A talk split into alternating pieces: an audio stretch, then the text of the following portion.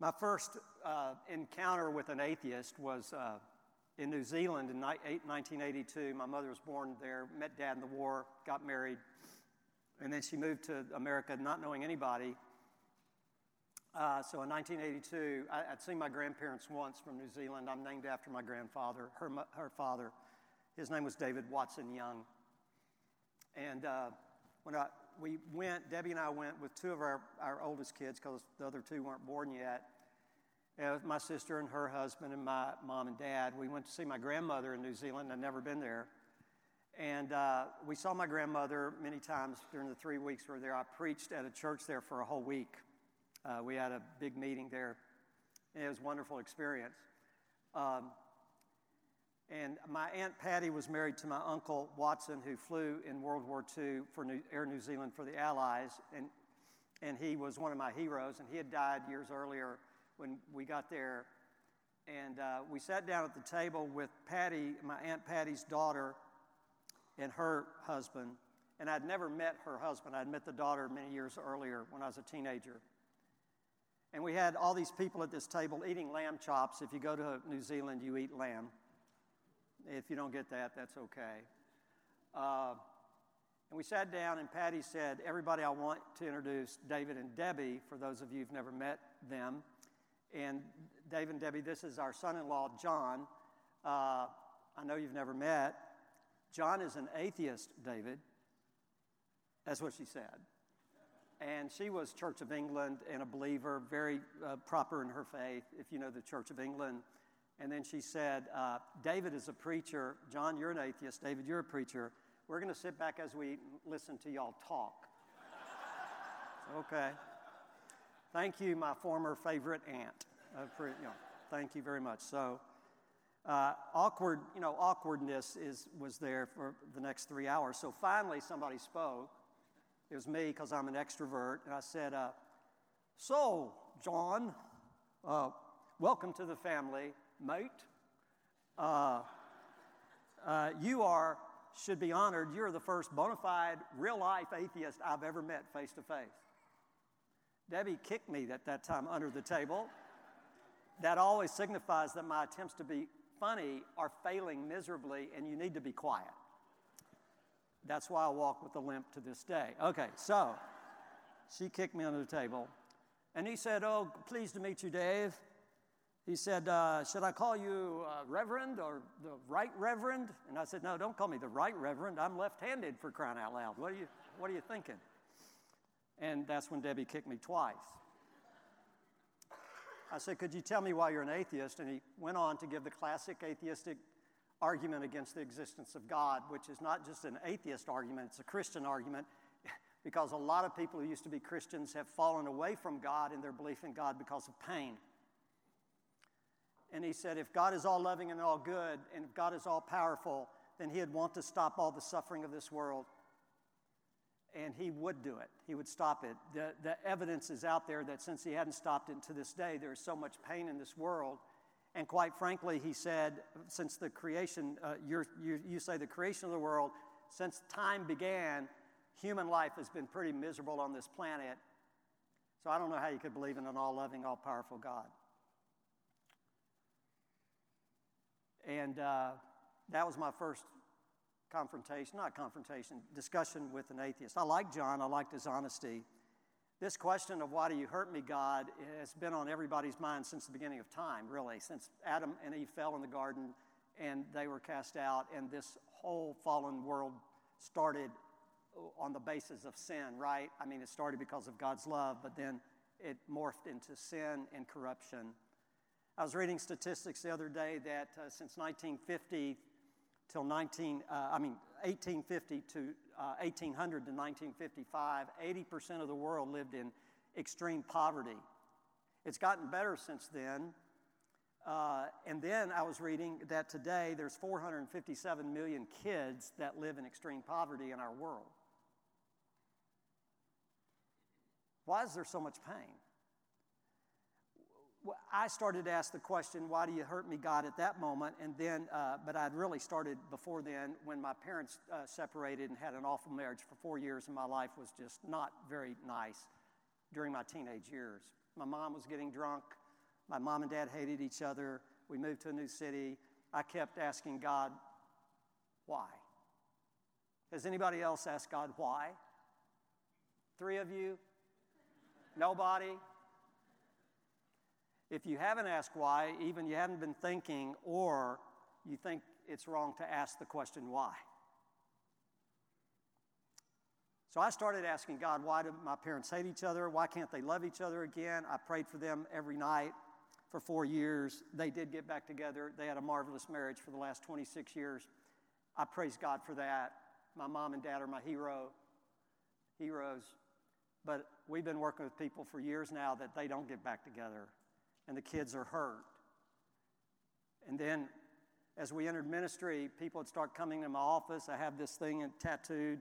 If you have a problem, talk to me, even if I'm on an airplane and asleep, and even if I'm getting a haircut from a stranger. Uh, people seem to just pour out their hearts.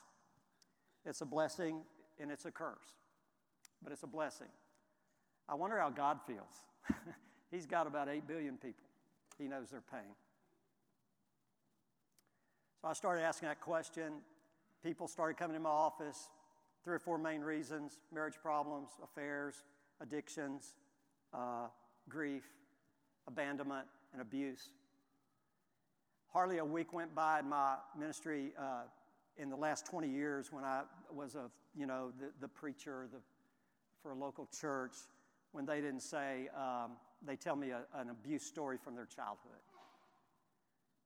Why do you hurt me, God? is a question a lot of people have asked. What is the answer to the John's question? How could an all-loving, all-powerful God let the pain continue and kids starving to death every day of the week, every minute of every hour of every day? How can you believe in a loving, powerful God? It's a good question. It's a, my first point this morning is it's a good question and a biblical question. When you look at Scripture, you see how many people with their names they have, like Habakkuk. Let's just take Habakkuk. You can't spell it or say it. I can't either, but two K's, three K's. Am I through? Was that, a, was that an alarm? Do I have to quit? Okay.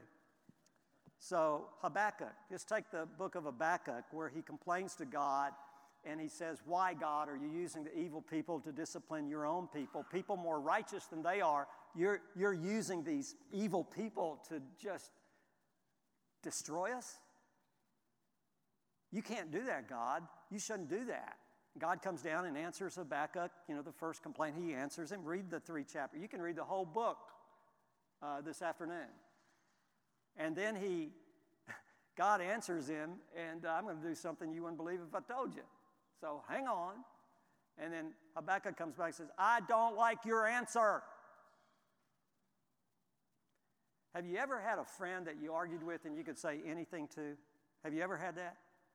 And, and you were so close to each other, you got mad at each other sometimes. I had a youth minister, Craig Eckstein, that I worked with in Flint, Michigan. We would argue and fight. We loved each other like brothers. We still are close. And I'm telling you, one day we got so mad at each other, he'd come in and say, Your sermon stunk. You said this. You shouldn't have said that. You weren't sensitive to. And I went, Who, What do you know? When have you ever preached? Right? Things like that. So he'd yell, yell, yell. And then he'd go to his office, slam the door. And the argument was about our basketball games that he had hogged the ball and all that stuff. That was the real basis of it. Because we had church basketball every Sunday night after church. All these men came bloody noses, cussing, all that stuff is great, great Christian fellowship. So uh, one Monday, I told him, I don't like playing basketball with you. I don't like it that you are, uh, if you're on my team, you take all these threes, your percentage is about 1%. He said, Oh, yeah? And I went, Yeah. And I said, And if I play against you, you gripe and complain and argue about the calls. And then, probably two hours later, I come back to his office. We both are weepy we hug. We're so sorry. I said, I'm so sorry you were wrong. You know, things like that, right? Yeah, have you ever had a friend like that? Habakkuk is talking to God like that friend. Isn't that amazing? So in Scripture, you have lament, and if you, there's notes about lament somewhere in this building, I, I, I passed them out yesterday to everybody that came, and, and many of you, of course, couldn't be there or wouldn't be there. that's okay.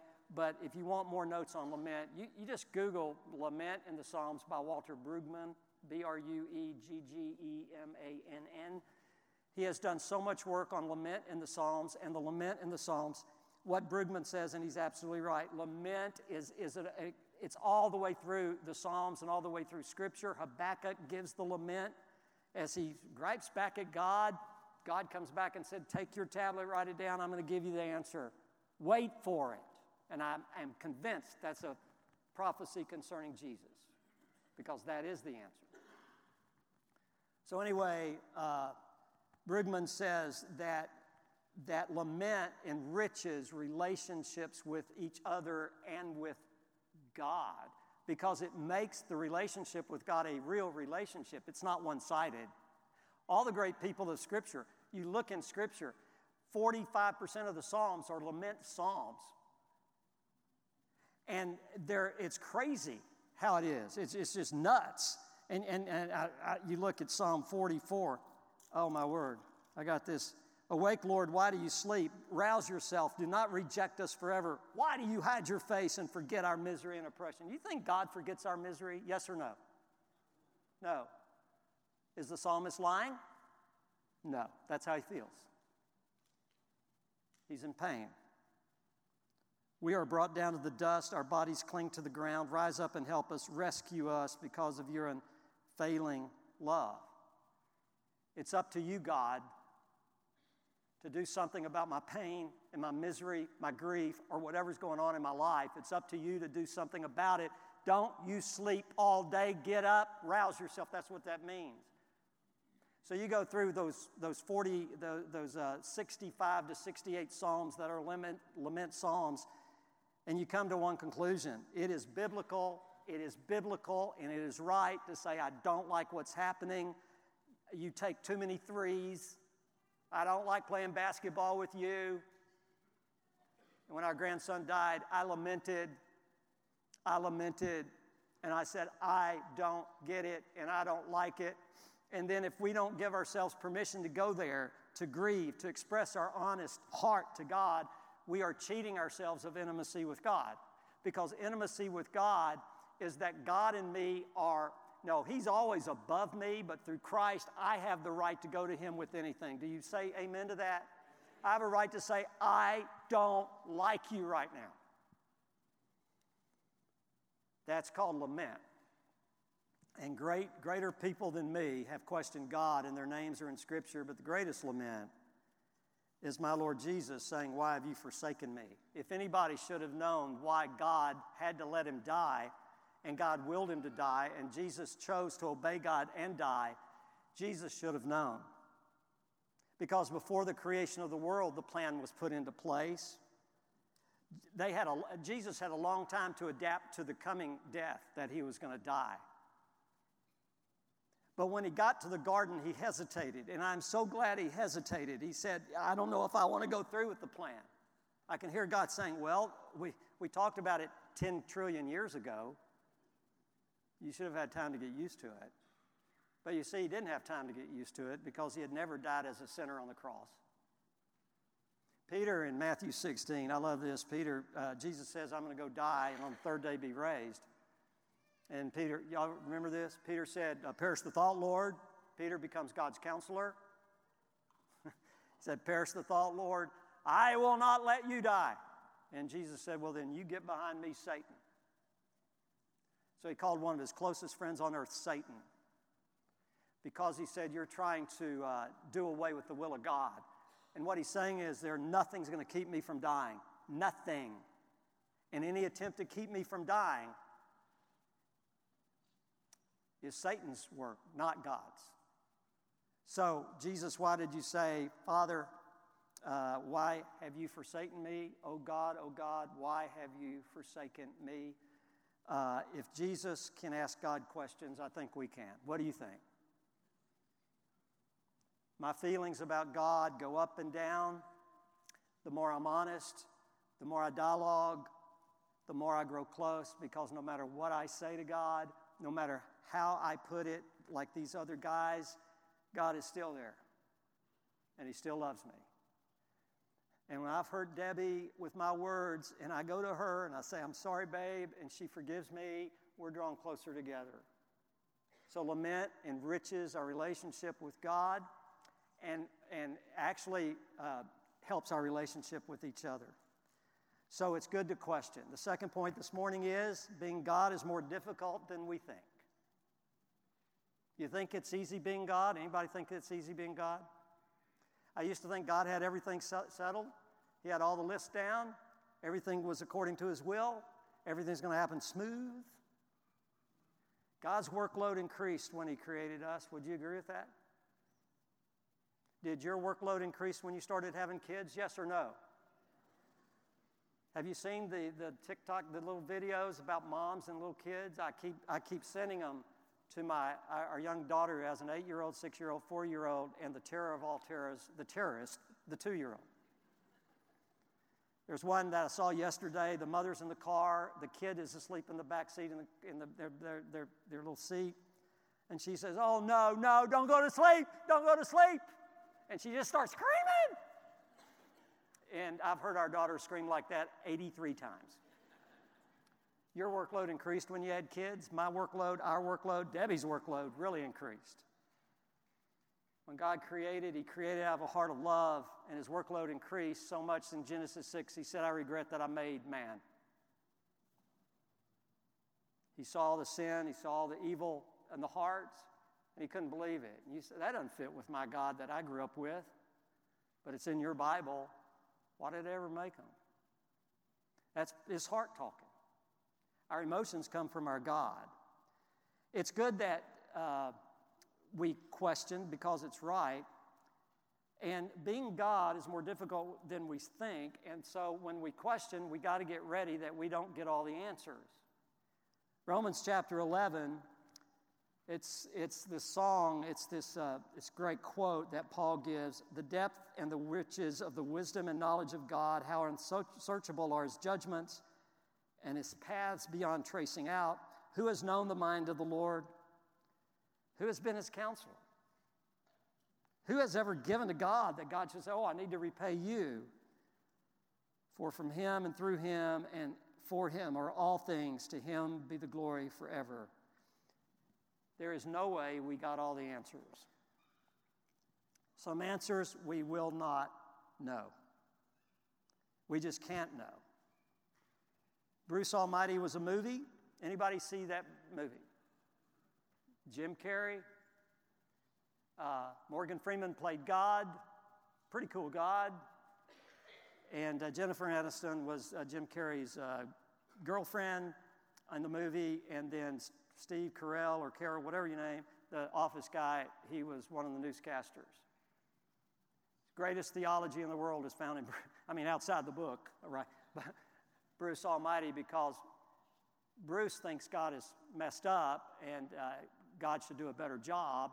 And so Morgan Freeman, who plays God, comes down, talks to him, and says, Okay, you got the job. You think it's easy, you take it. And so, so okay, Jim Carrey as Bruce starts being God, and he starts answering yes to everybody's prayer. And then 10 million people win the lotto.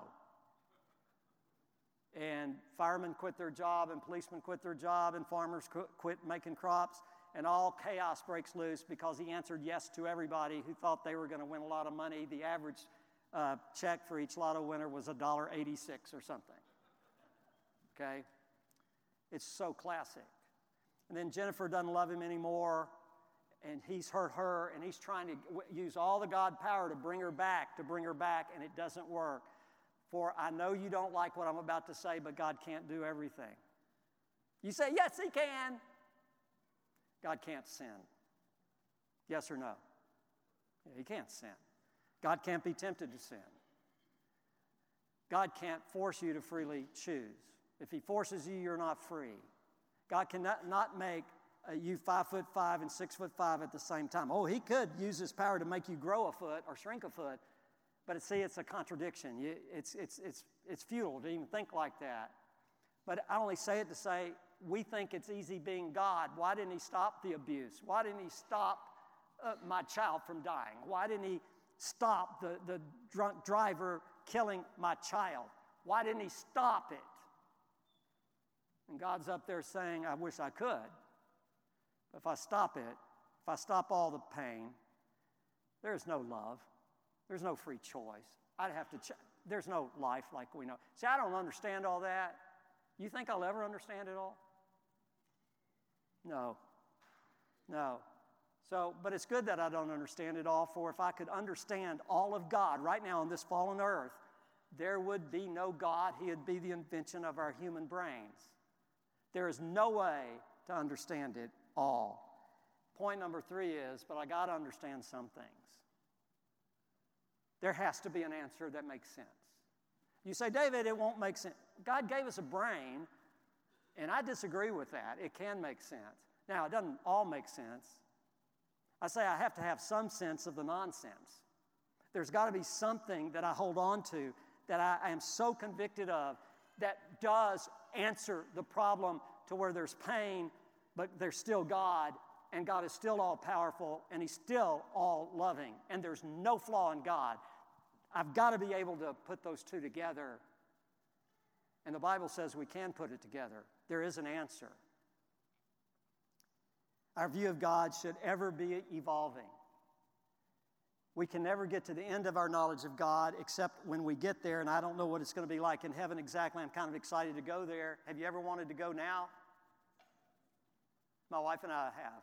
We're not suicidal, but Paul said it's so much better to be with Christ. But if he wants me to stay, I'll stay. But if I go, oh my, it's going to be so much better. So you see, Paul got caught up into the third heaven in 2 Corinthians 12 or 1 Corinthians 12, wherever it is, 2 Corinthians, he talks about in the body or out of the body, I don't know, but God knows. But I know what I experienced. And I got up to the third heaven and, and, and, and I saw, heard things that are inexpressible that I'm not permitted to tell. And then he tells us he's ready to go because he knows that there's something else. It's real. And so I remember asking uh, questions, uh, my kids asking me questions. One day, uh, our daughter Sarah was about four or five, and she was a big sports fan. And so we were watching the Houston Astros on TV. I grew up in Houston, and it was my team. And this was many years ago when they lost all the time. And, and she said, Daddy, we were watching this game. And she said, Daddy, does yelling at the TV help the Astros play better? she actually said that. And I thought, you just need to be quiet. I said, uh, well, yes, yes, it does. Because I've been yelling at the TV for 20 years. But you can't understand it now, Sarah. Your mother never has understood it. right. So, yeah, yeah, there's questions. You just don't get it. Then there's serious questions. Why did daddy leave? Not that Sarah asked, but many have asked, why did my daddy leave? Who is this other woman? Who is this other man that my mother left my daddy for? Could you please explain this to me? And we, we don't, if they're five or seven, it has to be age appropriate so we answer the best we can, right? But if we, if, we, if we went into detail about all of it, there's no way the kids can understand it. Have you ever been there? Well, God's our Father, we're His children. Paul is basically saying, I, have seen some things, experienced some things. I can't, I'm not even permitted to tell you because maybe our brains will just explode, right? There's some things we just can't understand. But then the very same Paul comes back, and the last point this morning is we have an answer. We can know the answer, and we can bank it. We can put all our faith in the answer because it's as solid and true as we are sitting here today. There is an answer. A lot of things I don't get, but listen to the Apostle Paul's 1 Corinthians chapter 2. We do, however, speak of wisdom among the mature. Verse 7 No, we declare God's wisdom, a mystery that has been hidden and that God destined for our glory before time began. None of the rulers of this age understood it. If they had, they wouldn't have killed the Lord. However, as it is written, what no eye has seen, what no ear has heard, what no human mind has conceived, the things God has prepared for those who love Him. I can't even, I can't even fathom it.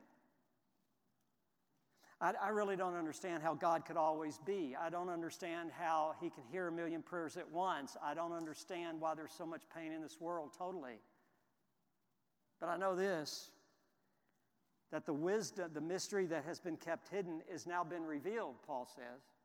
And I want you to listen to this. These are the things God has revealed to us by a Spirit. What things, Paul? Listen to this. The Spirit searches all things, even the deep things of God. For who knows a person's thoughts except their own spirit within them? In the same way, no one knows the thoughts of God except the Spirit of God. What we have received is not the Spirit of the world, but the Spirit who is from God, so that we may understand what God has freely given us. That's the mystery. So, what's the answer? God knows there's pain. God hates your pain. God weeps at the grave of Lazarus, though he's going to raise him in just a few moments, because God sees the weeping. God saw the children of Israel in Exodus 3. His heart went out to them. He, he wept, as it were. He sent Moses to try to get them out of that evil environment into the promised land. God responds, God weeps. God doesn't like it if you are abused. He doesn't like it if you are abandoned. He doesn't like it that your father left you. He doesn't like it that your child died. He doesn't like it. But he knows it has to be because of this fallen world. He knows it. So, what makes sense of the nonsense? Well, in chapter 2, in, in chapter 1 of 1 Corinthians, he really rips into arrogance and pride. And one of the things I battle with is arrogance and pride. Anybody else battle with it? Boy, it's reek in the preacher world. It's just everywhere. But it's not just preachers. You know, we want you to like me. We want to speak for big churches. We want, you know, oh, God forgive us all. God forgive us all. Paul said, when I came to you, I didn't come in, with eloquence of speech, and I didn't come with my wisdom. I came with God's wisdom. And then he says this in chapter 1 the message of the cross is foolishness to those who are perishing, but to us who are being saved, it is the power of God and the wisdom of God. And then in chapter 2, listen to this I resolved to know nothing while I was with you except Jesus Christ and Him crucified. That's the answer.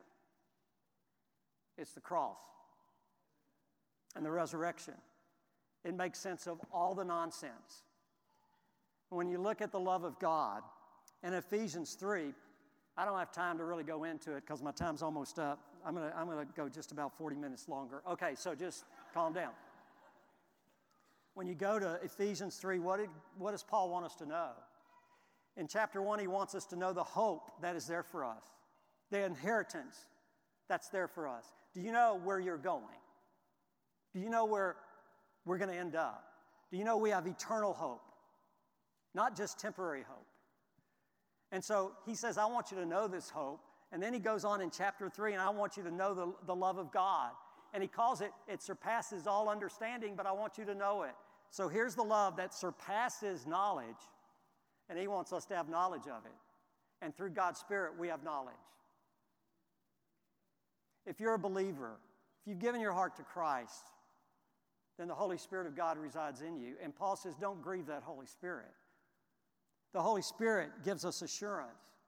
And I'm tired of rejecting God's forgiveness. I'm tired of battling it. I'm tired of going to bed saying, Am I saved or lost? I'm tired of it. And it's about time we grow up and we accept God's love and God's forgiveness, no matter what you've done. Do y'all agree with that? And so here's Paul. I want you to know this love. Paul killed Christians. God uh, used Paul and changed him on that road, and Paul became Paul, right, instead of Saul. And can you imagine his missionary journeys going to churches, and there's, there's a 30 year old there, and Paul had held the coat of those who killed their mommy and daddy. Can you imagine that? Can you imagine him saying, I can never be forgiven? I've heard that all my life. Preacher, I just don't know. I, I, I can, I'll, never, I'll never forgive so and so, and I can never be forgiven for what I've done. Both statements are wrong the Apostle Paul of all people, should have been the one who said, I can never be forgiven. But he wasn't. He was forgiven. And he wanted us to know it the height and the depth and the width width of the love of God that surpasses knowledge.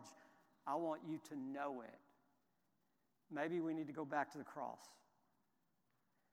The cross is so powerful for so many reasons, but God willed to crush his son, Isaiah said. God willed it.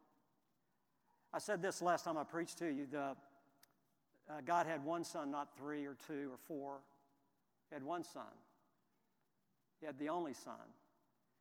He didn't have a daughter, evidently, but he had a son that he conceived by the Holy Spirit in Mary. I don't get that either, but I accept it. He had one son, and the one son became sin for us when he hesitated in the garden and then on the cross when he said, Why have you forsaken me? The answer is he had a broken heart. Though he knew the will of God and he submitted to it, he had a broken heart because of his pain. He was about to go to darkness. I have been in a prison with sexual offenders with I, I wasn't an inmate, I was visiting. And it was a man who had done awful things. I can't go into detail because maybe we have kids here. You can imagine. It was sexual offenses. He was a, he was a pedophile.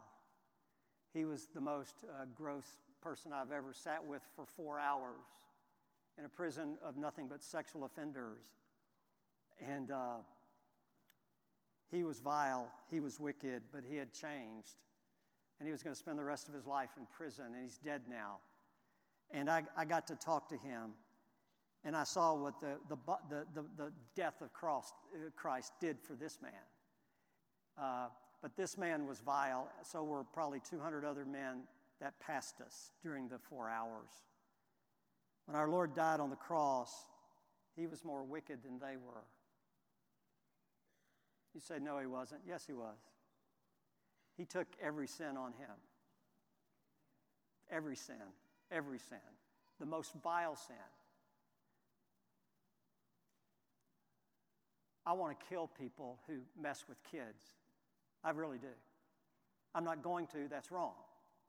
But have you ever felt like that? That you'd be, you know, I've been there, man. I've been there with one that I wanted to kill. I didn't kill him, of course, I'm still here, but I wanted to. Our Lord on the cross became worse than they. You say, how? All I know is, and I don't get it, he bore all sins. That means he is ugly. He wasn't pretty on the cross. Let me tell you, he's scarred up, man. He's scarred up. They had beat him with their fists. They had spit on him. He had, he'd had the 30 lashes. He's completely naked on the cross. And he became ugly. For at least three. So ugly, the face of the Father had to turn away. And so ugly that the, the sun didn't shine. The, shine. the son that created the sun couldn't shine because the son that created the sun is dying as a sinner we don't understand the depths of his love. I don't know how we can. The highest of high became the lowest of lows. The highest of high became the lowest of lows.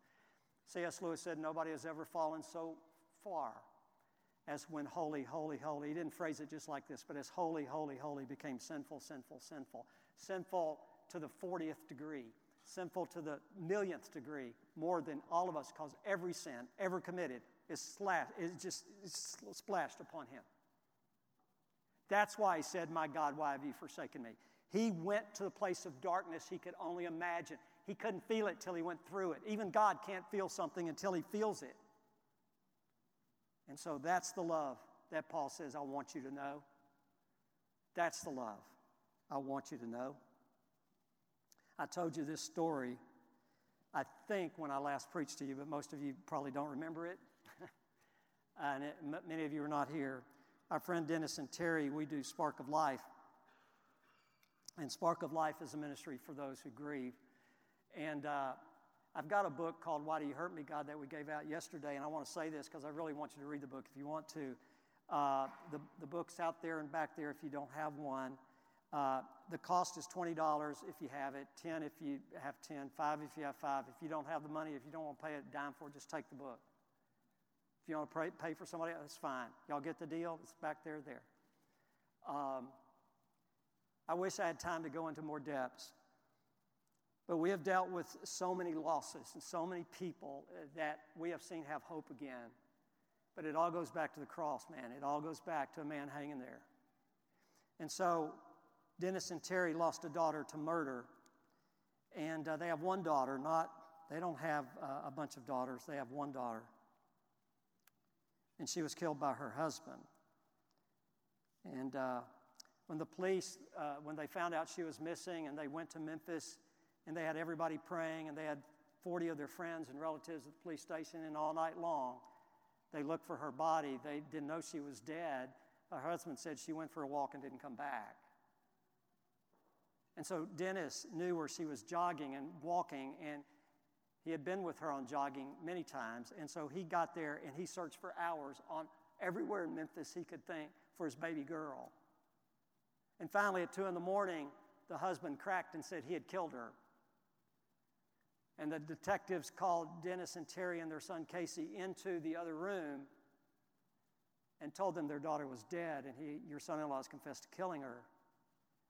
And then uh, the shock, the tears, the screams, the hatred for their son in law all just enveloped them. And then Dennis said, I have to walk and tell the family, the two sets of grandparents who had lost a granddaughter and they didn't know it yet. Somebody had to do it. Dennis said, I'll do it. It's a long hallway between that room and the room where the relatives were. Dennis said, I'll do it. So he started walking down that hall. And, in the, and if you knew Dennis, very kind man, very calm man. He's completely different than me. you know, I'm excitable. He's not. As he's walking in shock and tears and disbelief, he looks up to God and he says, God, you don't know what it's like to lose a child. And he stopped. God does know what it's like. I think that's why he only has one son. That's my opinion. I think the story has to be so good it jolts our senses. I think it has to be proven that He loves us. And when I want to run away from Him, and when I don't like what He's done or not done, all I want to do, all I do is go back into His arms. It's always there. I'll close with this, and then uh, Mark will come up. And if you have any prayer request, any grief, anything you need to pray about or talk to somebody, there'll be shepherds around the room. Got it? Okay? In Luke 4, Jesus goes to the synagogue to worship. He, they ask him to read from the scripture. He unrolls the scroll.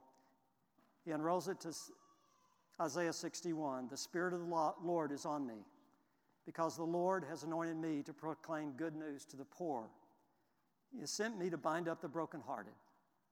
He has sent me to proclaim freedom for the captives and release from darkness for the prisoners, to proclaim the year of the Lord's favor and the day of vengeance of our God, to comfort all who mourn, to provide for those who grieve in Zion, to bestow on them a crown of beauty instead of ashes, the oil of joy instead of mourning, a garment of praise instead of spirit of despair. That's the God we serve. He knows about your problems, and He wants to bestow on you beauty instead of ashes.